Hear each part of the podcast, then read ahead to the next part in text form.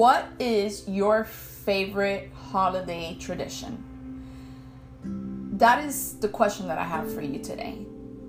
Now, in talking to a number of millennials, I've heard a wish for more traditions around holidays, and this is why I'm asking this question. Several people feel they don't really have traditions, maybe due to distance, divorce, and other factors that can cause families to be disconnected, but traditions help us stay connected and build a strong bond between family members. They connect us to our history and bring generational meaning. Traditions help pass on important family values and bring a sense of security and predictability to children. We all like a sense of continuity because it builds feelings of security. So this Thanksgiving, consider adding a family tradition or preserving the ones you already have. And I have some pretty neat ideas. Like, for example, you can have a special Thanksgiving ritual around breakfast and preparing the meal. And that's what we do in our home.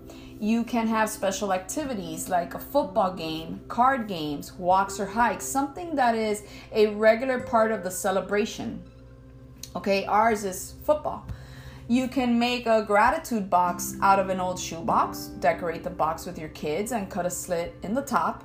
And every day from now until Thanksgiving, have each person in the family write down something he or she is thankful for and put it in the box. At your Thanksgiving celebration, read the notes out loud. And you could also try a few colonial crafts or foods. You can do a service activity such as serving the Thanksgiving meal at a homeless shelter with your church and raking leaves for the elderly or shopping for food for other folks. Whatever you decide, consider the words of Abraham Lincoln. They're very relevant today. And I quote, "But we have forgotten God.